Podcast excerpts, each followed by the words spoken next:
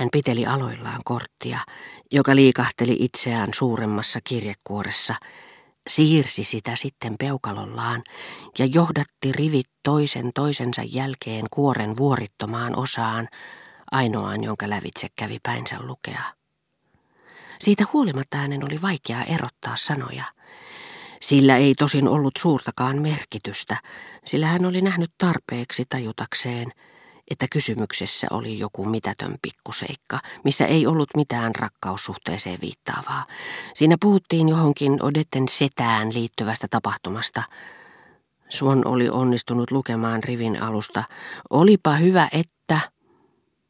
Mutta ei ymmärtänyt, mikä Odetten mielestä oli ollut niin onnistunut teko, kunnes yhtäkkiä muuan sana, jota hän ei ensin ollut erottanut, tulikin näkyviin ja selitti koko lauseen – Olipa hyvä, että aukaisin.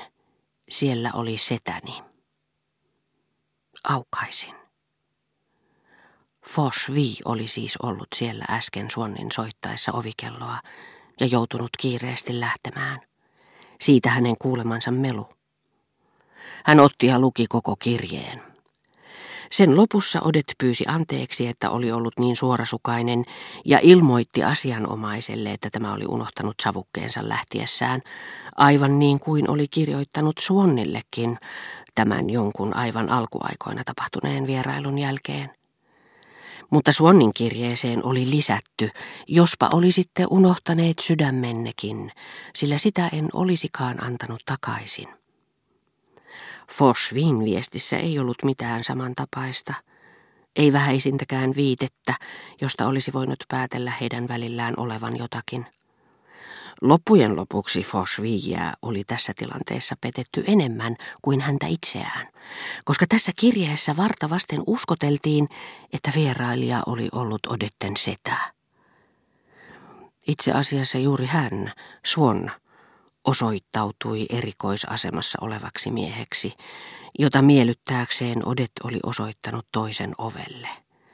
Mutta sittenkin, ellei Odetten ja Fosvin välillä ollut mitään, niin miksi ei ovea ollut aukaistu heti? Ja miksi kirjeessä luki, olipa hyvä, että aukaisin, siellä oli setäni.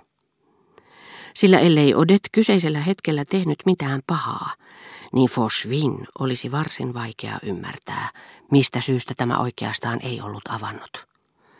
Suon seisoi siinä paikoillaan, sekavin tuntein ja silti onnellisena, kädessään kirjekuori, jonka Odet niin mutkattomasti oli hänelle uskonut, koska luotti täydellisesti hänen hienotunteisuuteensa – mutta kuoren läpinäkyvä osa oli paljastanut hänelle kuin ikkuna sellaisen tapahtuman salaisuuden, josta hän ei koskaan olisi uskonut voivansa päästä perille. Ja sen myötä osa sen odetten elämää, aivan kuin ahdas valokiila, joka työntyy suoraan tuntemattomaan. Sitä paitsi hänen mustasukkaisuutensa iloitsi siitä ikään kuin se olisi elänyt omaa, riippumatonta, itsekästä elämäänsä, ahnehtien kaikkea, mikä suinkin saattoi ravita sitä, vaikkapa vain sen itsensä kustannuksella. Se oli nyt saanut syödäkseen, joten Suon voisi tästä lähtien joka päivä huolissaan ajatella Odetten viiden maissa iltapäivällä vastaanottamia vieraita ja yrittää saada selville, missä päin Forsvi liikkui siihen aikaan sillä Suonnin helliä tunteita leimasi jatkuvasti, kuten alkuaikoinakin, sekä onnellinen tietämättömyys siitä, miten Odet kulutti päivänsä, että älyllinen laiskuus, joka esti häntä korvaamasta tietämättömyyttään mielikuvituksella. Hän ei alun perin ollut mustasukkainen Odetten koko elämälle, vaan ainoastaan niille hetkille, jolloin olosuhteet, jotka hän mahdollisesti tulkitsi väärin, olivat saaneet hänet olettamaan, että Odet olikin pettänyt häntä. Niin kuin mustekala, joka ojentaa ensin yhden, sitten toisen ja kolmannenkin lonkeron. Hänen mustasukkaisuutensa takertui lujasti tuohon hetkeen, kello viisi iltapäivällä, sitten uuteen ja taas uuteen hetkeen. Mutta Suon ei osannut keksiä kärsimyksiään, ne olivat vain häneen ulkoapäin kohdistuneen kärsimyksen uusiintumista, muistoja. Niitä riittikin enemmän kuin tarpeeksi. hän päätti viedä Odetten muutamaksi päiväksi Etelä-Ranskaan, Forsviin ulottuvilta. Mutta hän kuvitteli, että kaikki samassa hotellissa asuvat miehet halusivat Odettea ja että tämäkin halusi heitä. Sillä seurauksella, että hänen, joka muinoin matkoilla ollessaan etsi uusia tuttavuuksia ja hakeutui monihenkisiin ryhmiin, nähtiin nyt vauhkona pakoilevan kanssa ihmistensä seuraa, ikään kuin se olisi julmasti haavoittanut häntä. Ja kuinka hänestä ei olisi tullut ihmisvihaajaa, kun hänen silmissään kaikki miehet olivat odetten mahdollisia rakastajia, ja niin Suonnin mustasukkaisuus, vieläkin suuremmassa määrin kuin hänen alkuaikoina odettaja kohtaan tuntemansa hekumallinen ja hymyilevä mieltymys, turmeli hänen luonnettaan. Muutti kokonaan ja leimasi muidenkin silmissä ne ulkonaiset tunnusmerkit, joissa tämä luonne tuli näkyviin. Kuukauden kuluttua päivästä, jolloin oli lukenut Odetten Forsvin Kreiville osoittaman kirjeen, Suon oli mukana Verderäänien Boassa tarjoilemilla illallisilla.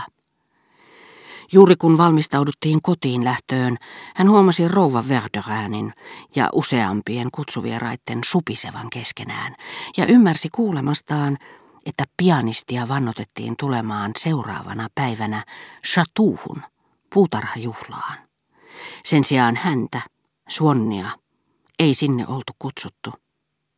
Verderäänit olivat puhuneet vain puoliääneen ja vihjaillen, mutta taidemaalari, luultavasti pelkkää hajamielisyyttään, huudahti, eikä sitten minkäänlaista valaistusta, niin että kun hän soittaa kuutamosonaatin hämärässä, se rupeaakin kirkastumaan.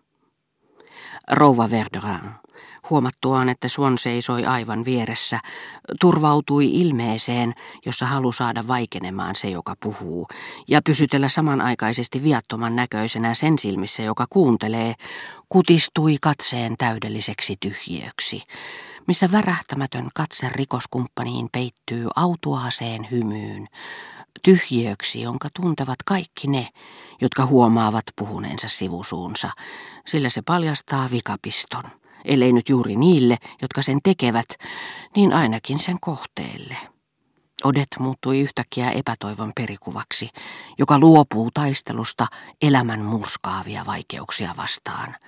Ja Suon laski tuskissaan minuutteja, jotka vielä erottivat hänet hetkestä, jolloin lähdettyään tästä ravintolasta hän voisi vihdoinkin heidän kotiin palatessaan pyytää selityksiä, kiristää Odettelta lupaus, ettei tämä menisikään seuraavana päivänä Satuuhun, ellei saisi häntäkin kutsutuksi.